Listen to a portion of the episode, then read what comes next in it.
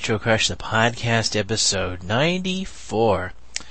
It's a beautiful time here in Sacramento, California, and uh, just spent the day in San Francisco, actually. There's this awesome annual uh, three-day weekend concert they've got called Hardly Strictly Bluegrass, and if you go to hardlystrictlybluegrass.com and just take a look at the lineup of people that you could see for free, absolutely free, this guy, uh, Mr. Hellman, who runs the Hellmann's Mayonnaise Company, puts it on because he's such a big bluegrass and roots music fan.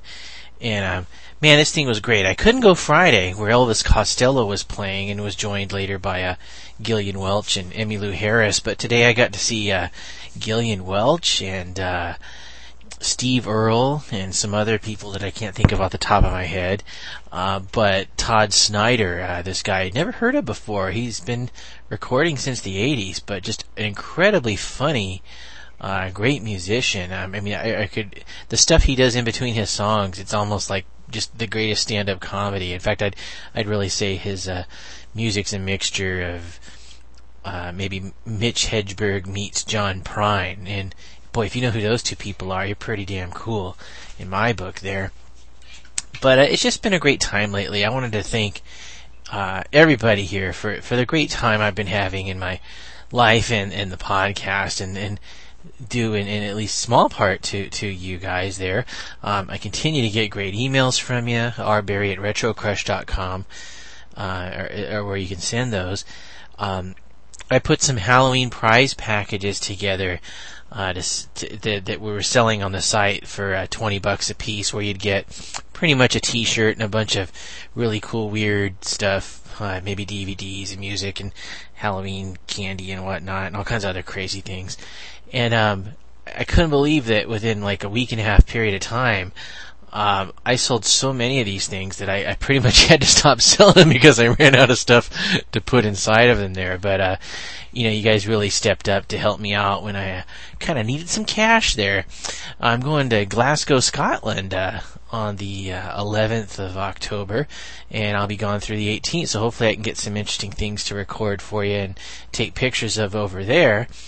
So, um, this may be the last podcast uh, you're going to hear in the short term until maybe October 18th. So I wanted to make this one a good one. Um, had a great podcast last episode, I thought, because we interviewed Weird Al Yankovic, and it was a fun interview. Episode 93, if you hadn't checked it out. Um, and if you haven't checked out Weird Al's CD yet, um, straight out of Lynwood, it's it's just it's really pretty damn good.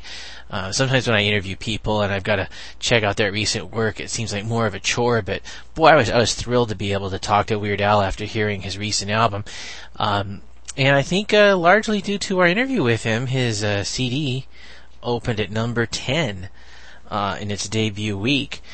And that's the first top 10 album that Weird Al has ever had in his entire 25 year career. So that's, that's just great. His, uh, song White and Nerdy uh, certainly getting a lot of attention. And what's really great is when you buy his CD, you get a lot of bang for your buck. You, not, not only do you just get you know the, music, but there's a, a, lot of DVD stuff on there as well. So it's a really neat dual disc format thing for you there. So, but we've got another great interview for you lined up here. Um, not quite as great as it should have been because I made a mistake and screwed up, and, and, and the last part of the audio disappeared. Um, I'm using this uh, Pocket PC uh, digital assistant thing I've got. Excuse me, it's a Toshiba E405 for you techno geeks out there. And um, what what happens is you could put these memory cards in there and record larger amounts of audio on it. And it's got this gorgeous microphone on it that actually picks up uh, a lot of different sound pretty well. And um, so if I'm, you know, if I if I'm at home and I'm doing an interview, I'm going to use Skype, uh, which gives me digital recording on both sides for the most part. So it, you know, this like the Weird Al interview you heard was done th- using the Skype program. Um, but uh, the interview I just uh, had to do yesterday, um, I was kind of on the road, so basically I had to do this kind of an ad hoc thing where I took my cell phone and put it on speakerphone mode, and then put this uh, digital recorder up next to it Um, pretty low tech in some regards, but it actually came out pretty good. But the problem was, is instead of the one gigabyte uh, um, media storage card, the SD card that I normally have in there, um, I mistakenly had a 64 megabyte one that I had left over uh, in there instead. So I could only get about 30 total minutes of audio before I ran out of space. So, who is this person that you may ask? Well, here's a clue of who that we are interviewing on today's podcast. Well, that's not a very good clue. That's for later in the show. Here's the here's your clue. Herbert West is at the top of his class in medical school. How can you teach such dribble? These people are here to learn, and you're closing their minds before they even have a chance. What are He's brilliant, but a little weird. I've broken the 6 to 12 minute barrier. I've conquered brain death. His experiments have always been unorthodox. It was dead. But lately they're getting out of hand. And he's just made a discovery that could wake up the dead. Herbert West has affected reanimation in dead animal tissue. What are you thinking? How do you feel?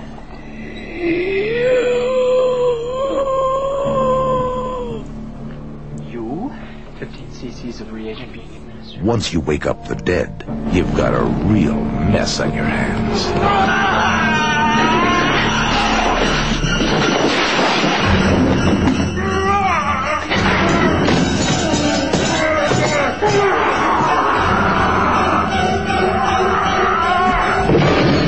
Herbert, you're insane! Now what happened? I had to kill him! He's dead?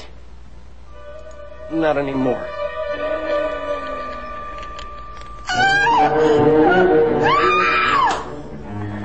Herbert West brought a lot of dead people back to life. And not one of them showed any appreciation.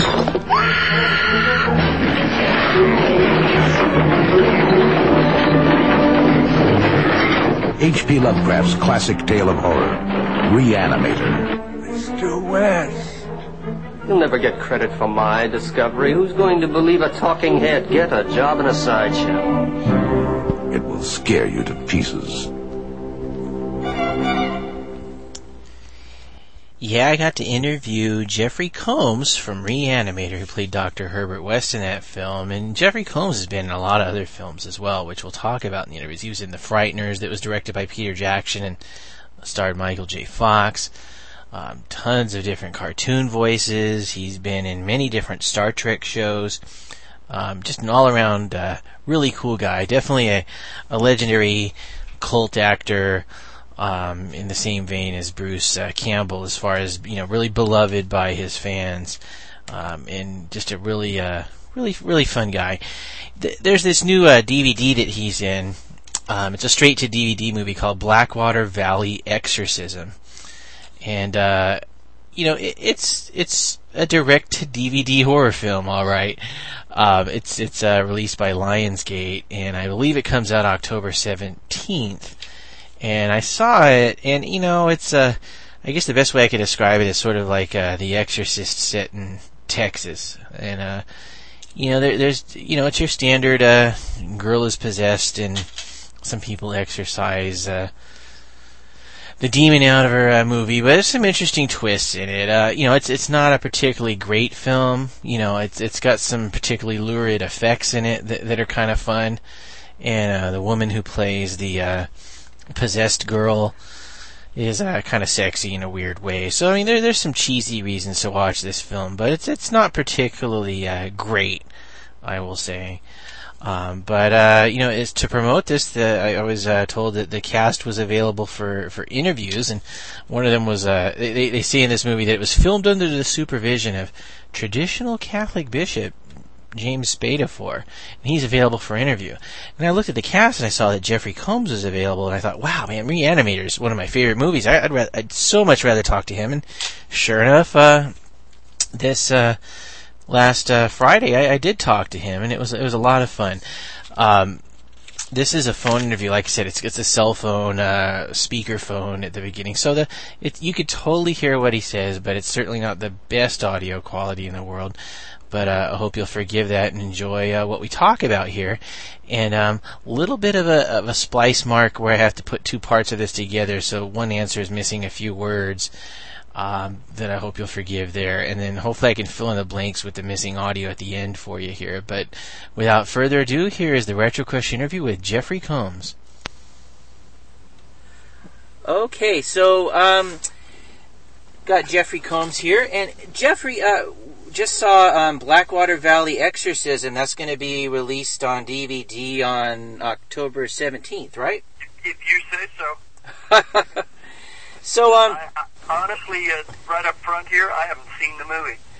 Wow. Well, now you're in um, a couple scenes of this movie, right? Basically, yeah, uh, the yeah, beginning and uh, the. You can call me a sort of a cameo in this movie.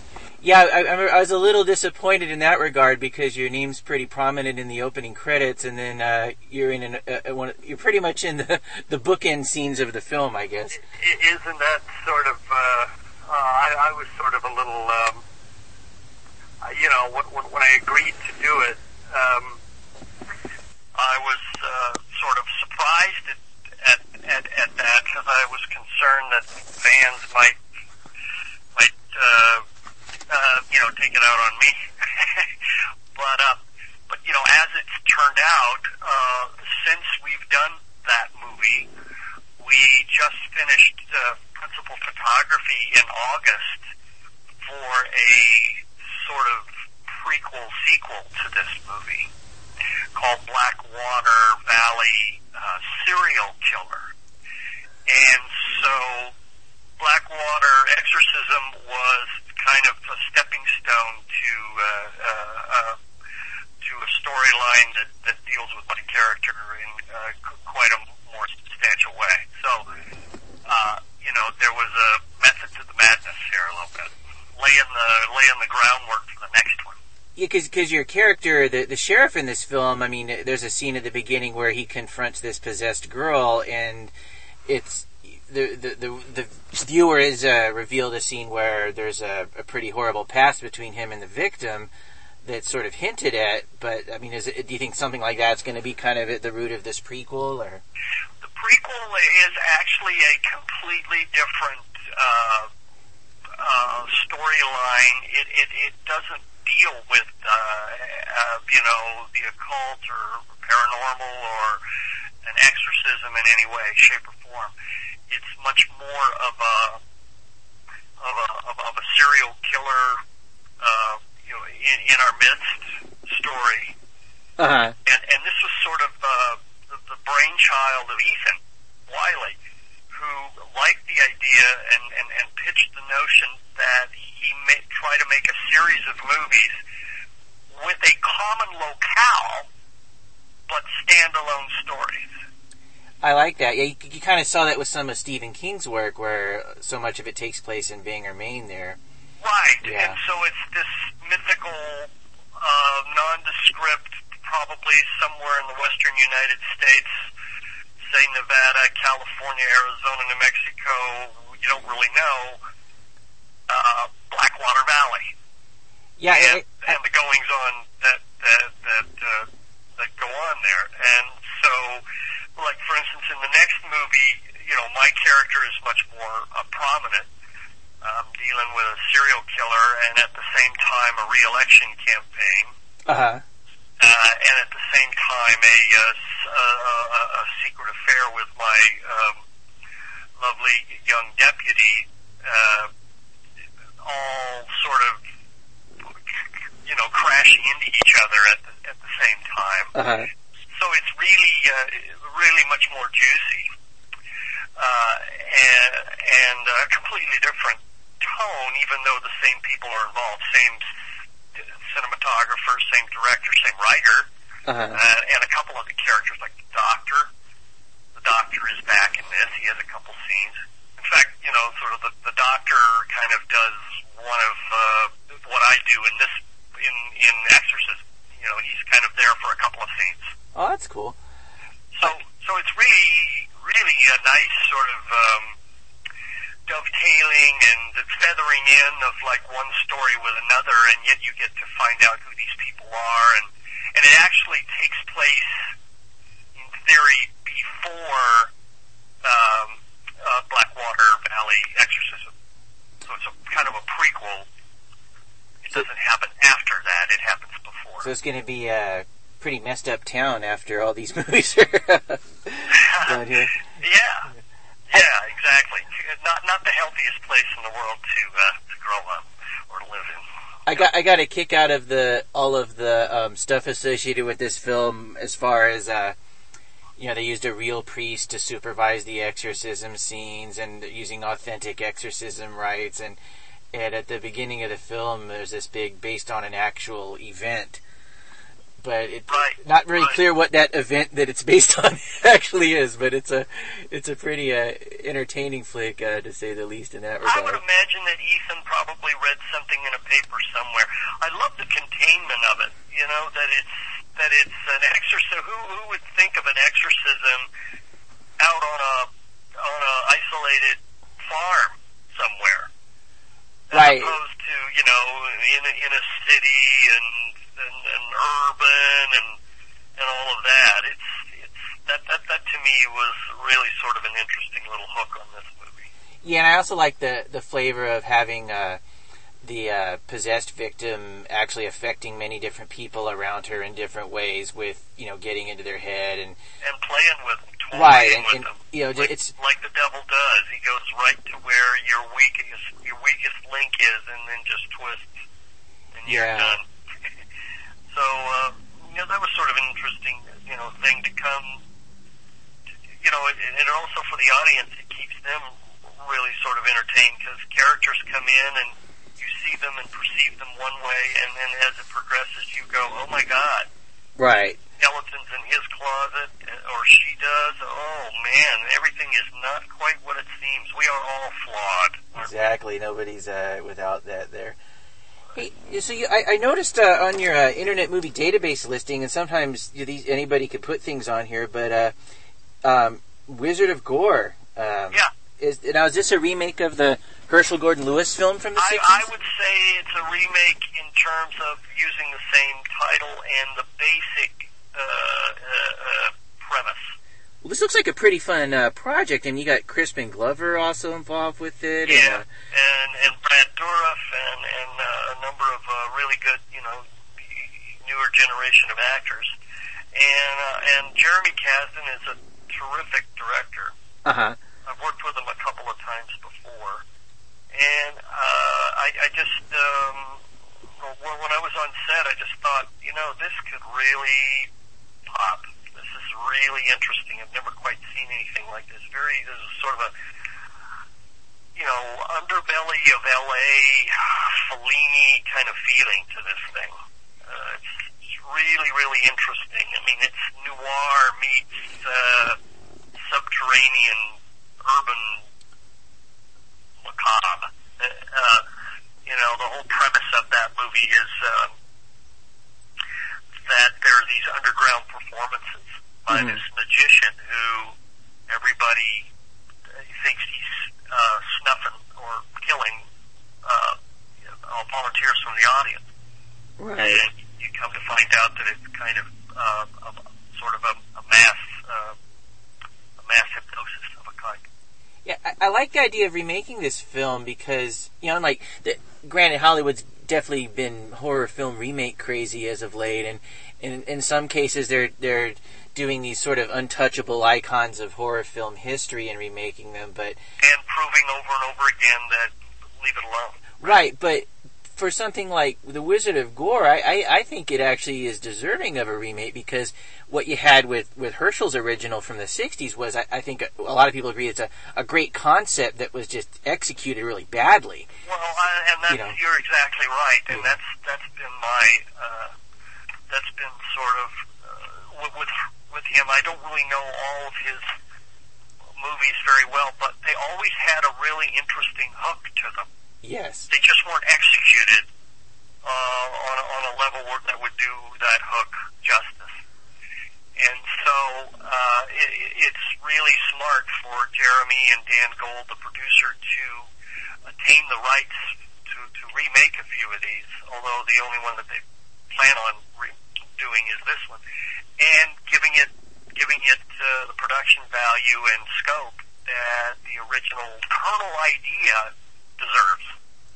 Yeah, that, that's what's really fun. Now, I, I see uh, also on the the old IMDb list here. Uh, there's announced uh, a House of Reanimator uh, in 2008. Yeah, do that, don't they? I mean, there was a flurry of activity and talk between me and Brian and, and, and Stuart about that maybe a year or a year and a half ago, and it was going to get all sort of uh, squared away.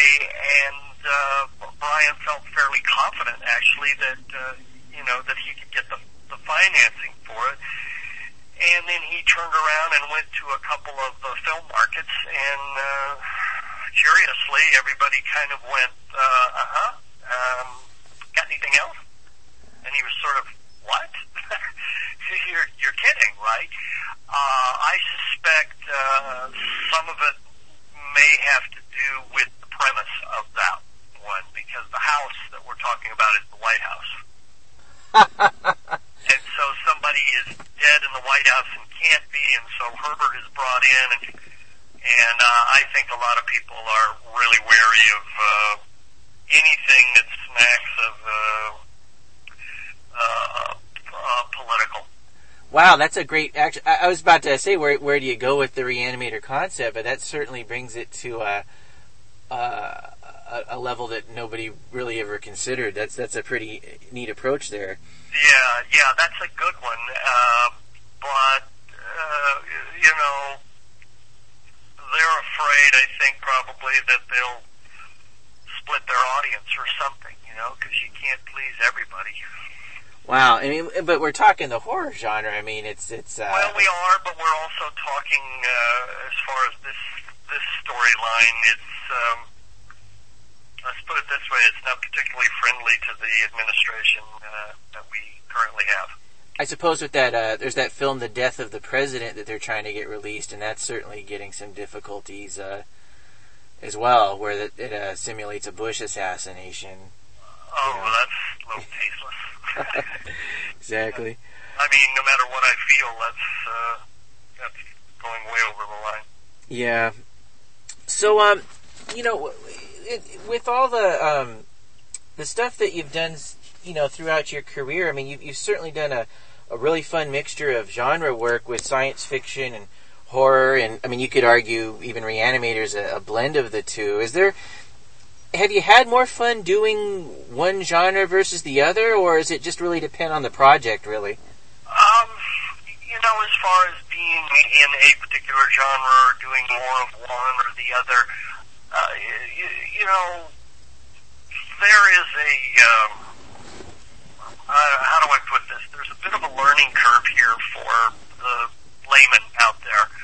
Uh, you know, there is this sort of conceived notion, and it's been propagated by every actor that goes on a talk show, yeah, well, I'm, you know, I don't know what I'm going to do next. I've got four projects and uh, I've just got to decide. You know, most of the time, for most actors, that isn't reality. Reality is, is that uh, you dance with the one that brought you. And Right. uh, if you're known for something, then it perpetuates itself.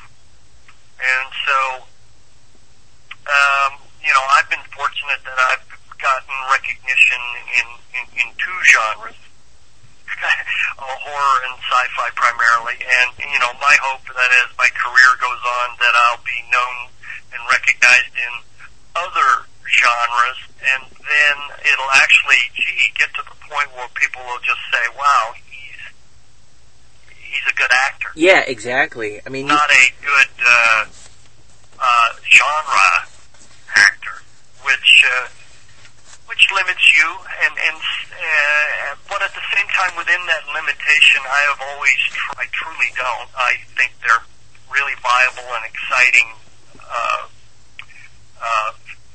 genres, but but uh, it's kind of like going to a a delicatessen or a banquet or something and, and, and you're not allowed to use the salad bar or something, you know? After a while you're kind of want to broaden your palate somewhat. So, um, so, uh, I just kind of, uh, use the situation to, to my advantage. Well, you've certainly had a wide variety of work uh, uh, through the uh, the years there, and uh, I know a lot of people are, uh, myself included. I, I was really impressed with your uh, performance in Peter Jackson's The Frighteners. Was that was that a fun movie to work on? That was uh, pinnacle. That was uh, the uh, one of the highest of the high points in my career. Uh huh. Um, to to uh, it was the most uh, creative and collaborative uh, film that I've I've ever been on. He's he is a he's a deity, and he, he's a had has a complete understanding of what it is that he wants to do. He makes it seem effortless. Uh, very, uh, you know, friendly and uh, wonderful sense of humor, real sense of ease, uh, and uh, and and all of that is infectious and makes everyone want to uh, do their very best for him and with him.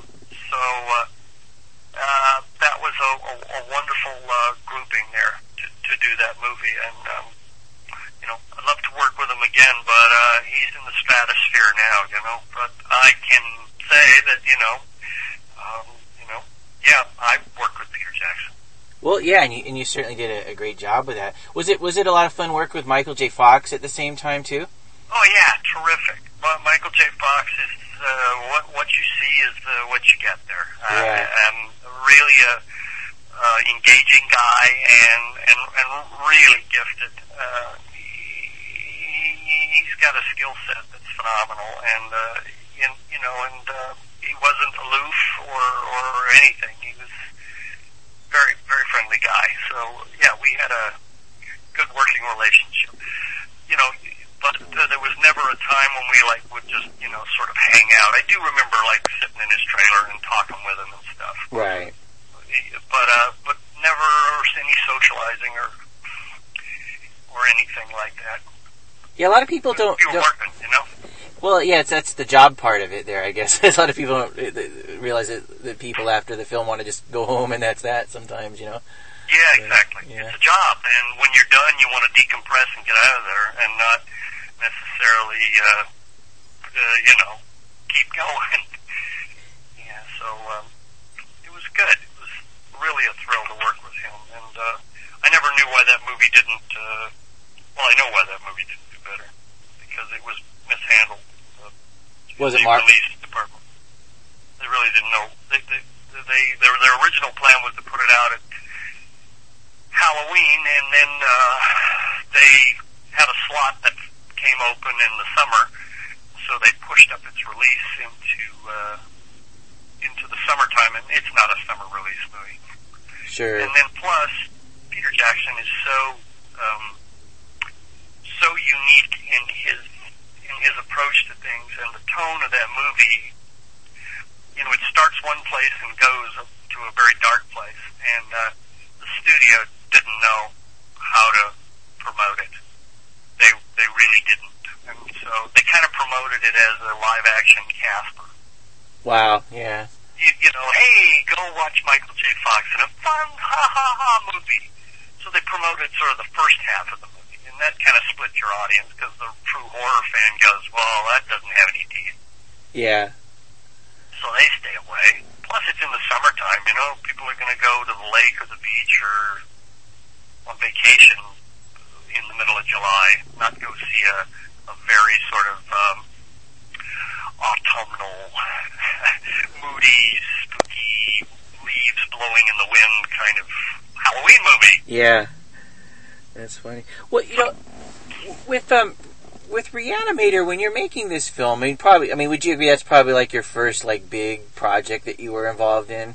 Well, well, let's stop right there. It was my first uh, substantial role, but I would not say that it was a big project because it was made for very little money and, and in a very short period of time. So it wasn't like a big budgeted, uh, wow, we got all the time in the world and, uh, Oh yes, for certain.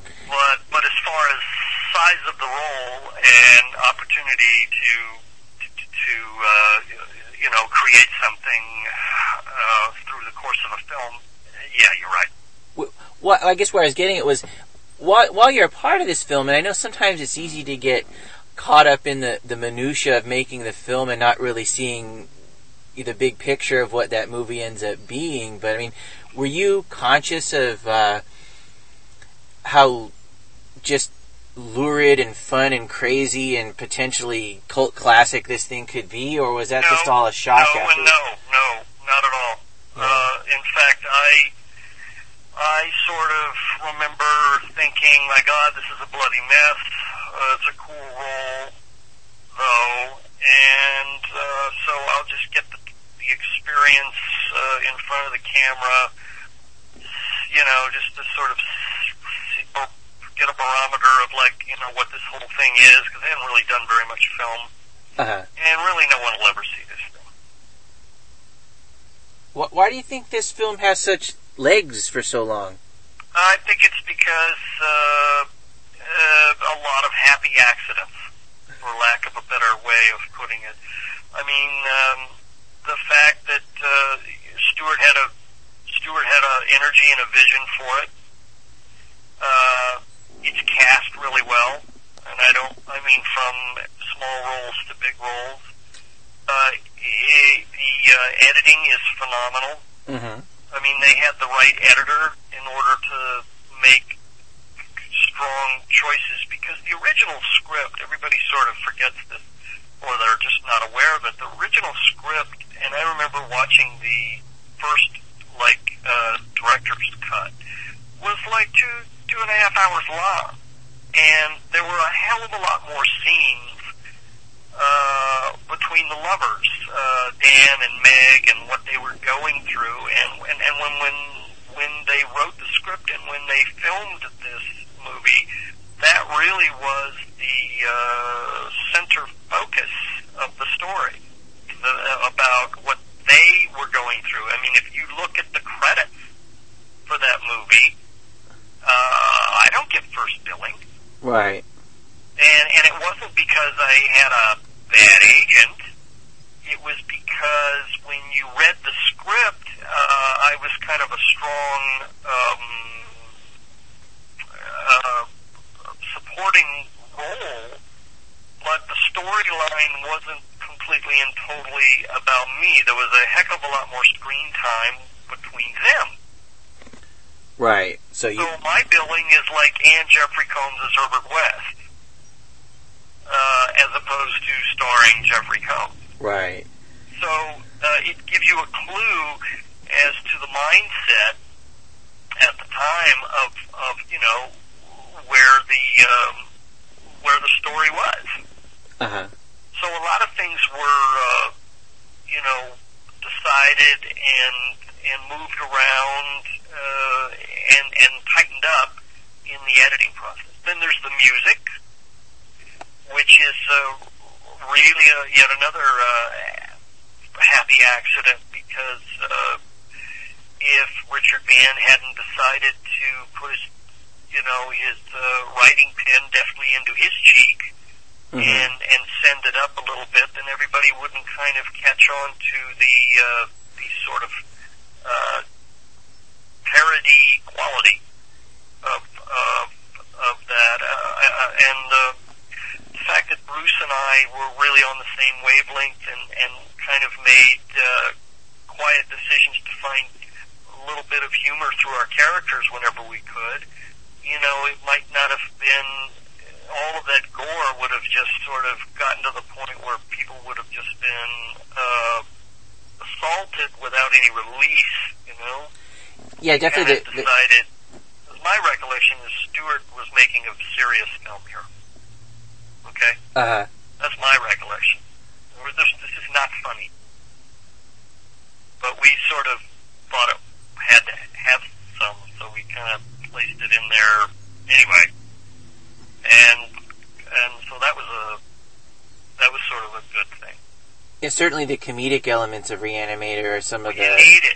Most well-known. Uh, It's so I mean, absurd in its premise that it can't be taken completely, and it's it's operatic. I mean, it's huge. Uh, uh, every character has incredible story arcs. You know where they start and where they end. Right. Just, my God. Except for Herbert, who is consistent. Yeah. Nothing really knocks him off his goal. Uh, everybody else is just their lives are just destroyed, or their heads are gone, or they're they've been you know lobotomized, or they're or, or Meg is dead, and Dan's psyche is shattered at the end and uh, corrupted, and uh, uh, you know it's just it, it's it's just uh, cathartic, and uh, and it also has a, a wonderful quality that movie about. Uh, uh, a lot of the time you go to a movie and uh, it's it's a passive observing and there's there's no sort of group um, group going through something together quality. Right. And the ma- one of the magical things about Reanimator is that when an audience watches it together, uh, it, it's um, participatory. It's like theater. Yeah, we showed. Uh, I, I'm involved with this uh, group here in Sacramento. We have a, a summer movie festival uh, called the Trash Film Orgy, and we played uh, Reanimator a year or two ago. And boy, just you know, a, midnight movie crowd watching that film. It's just one of the most fun experiences you could enjoy. Um, and you yeah. can uh, and you can uh, lay that at the feet of Stuart Gordon because he came out of theater. This was his first movie. He knew all about sort of the stops and pipes to hit to get an audience, you know, revved up and, and involved. Right. Uh, so many movies you go to, you're just sitting there and you're watching it, and it's rolling over you. And when it's over, you go, and so where are we going to eat? so, what, what what are some of your favorite? uh, with Reanimator? Yeah, yeah. That might you No, might want to eat. wanna Let's go have some kielbasa. Yeah. Yeah. Um, hey, so what what are some of the films that, that you like really enjoy and hold dear to you that that uh, you know non Jeffrey Combs films that, that are just some of your all time favorites that you'd recommend to people? Well, well, you know, I always sort of turn into a deer in the headlights when I get asked these questions because really the list is really long and very varied. You know, I, because I love film and, and all kinds of film. Um, Any recent discoveries that you've really enjoyed watching? Well, you know the one that uh, that I I really uh, love that that didn't get nearly the uh, the play that it, that I thought that it should have, or the appreciation was the New World. Oh yeah, with um, Colin Farrell. Yeah, well, Terrence Malick. I mean, Colin Sure. Farrell is in it, but he's kind of bookended in the movie. I mean, he's at the beginning portion of the movie, and then he comes back at the end. Well, Q'orianka Kilcher in that film who plays Pocahontas. We interviewed her uh, earlier in the year, and boy, she she's just something else in that movie, isn't she? Well, she is that movie. Yeah. Uh, and she's just the heart and soul of that film. And and that time period is uh, always fascinated me. And that concludes uh, the audio of uh, of the interview that we've got with Jeffrey Combs. There, um, really upset that I, I'm missing the third part of that. Ba- basically, we went on to talk about uh, Star Trek. Uh, uh, you know, he's been in uh, Deep Space Nine and uh, Enterprise, and he's played a lot of different parts. And we talked about um, the different parts that he's played and how fun it was to do that. And um, particularly, we, we had a fun conversation about uh, an Andorian character that he played, which was the blue alien with the antenna, and uh, a Ferengi character that he had played, in addition to one that was a clone. And um, you know, I had asked him, you know, between the Ferengi and the Andorian, which was the most difficult makeup to deal with. And um, he, he told some pretty funny stories about how confining the Ferengi makeup was, and how, you know, how ironic it was that this Ferengi character has these giant ears, but yet there's so much stuff on top of your own ears that you couldn't even hear anything. And if it were this, these fake teeth that would, uh, you know, leave you uh, with this scarring in your mouth from having to wear these horribly large fake teeth over a period of time, and how much respect he had for Armin Shimerman, who played Quark in Deep Space Nine every single episode. So it was just a pretty pretty interesting uh, thing as well there. But uh, definitely, uh, you know, fun interview uh, with the man, uh, really nice guy, and, and definitely check out Reanimator if you've not seen Reanimator before. Uh, that's definitely a, a must see in the a little bit of comedy uh, mixed with the horror there. That's a lot of fun. Well, back uh, many episodes ago, we had uh, the Wuss Rock Challenge where we played 13 different clips from uh, wussy 70s rock and, and had a contest to see who could name them all. And to sort of jog your memory, here's all the clips there.